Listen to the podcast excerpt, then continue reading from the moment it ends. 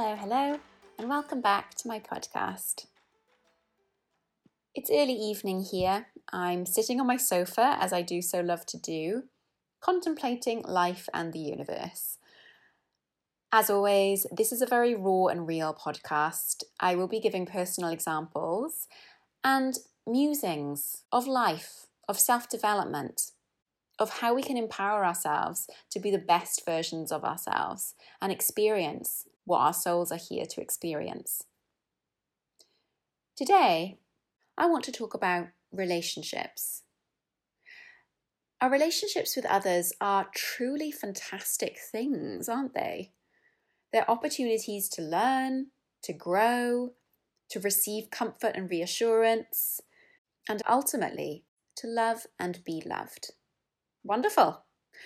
But when it comes to romantic relationships, we can sometimes get confused and find ourselves chasing them for perhaps the wrong reasons. Today, I'd specifically like to talk about why many of us find ourselves stuck in circles, seeking out the same character in different physical forms, trapped in unsatisfying romantic relationships time after time. When there is a lack of love for ourselves, it makes sense to find it from someone else. God knows I've done that in my past. But what I have found is when we look to someone else and enter into a relationship to fill that void, we only ever feel our own lack of self love even more. When we are looking for someone to do our loving for us, rather than looking for someone with whom we can share our existing love, both parties are going to end up love starved and rejected. This is because we have rejected ourselves first. We have rejected to give ourselves love and as such, how on earth can we possibly give away love to another? It's like two hungry people with empty plates, hoping that the other might fill our needs. All you have are two empty plates on top of each other, both empty and now pissed off that the other one couldn't fill our need, and both still hungry. But a truly nurturing relationship should be two souls coming together and helping each other grow. I'm not saying that you need to have excellent self esteem and be completely in love with who you are before you seek out another. But you have to be prepared to find not someone to save you, but someone with whom you can both do the work, to both find out what you are hungry for and help each other.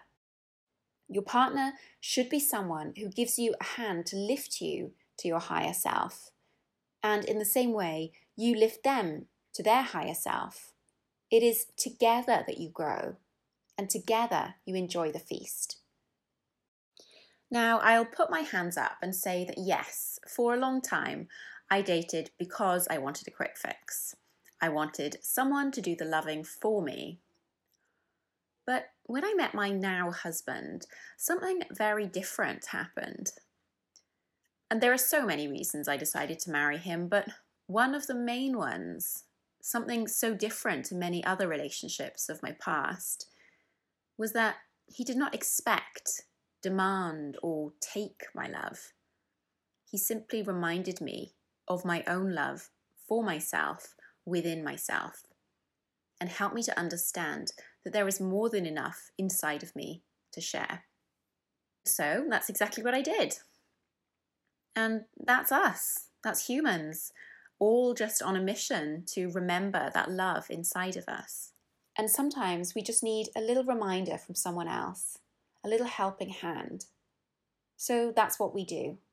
My husband and I, we remind each other of our own love and make sure that we are both nourished with this ultimate source. We don't take it and we don't drain it. We share it.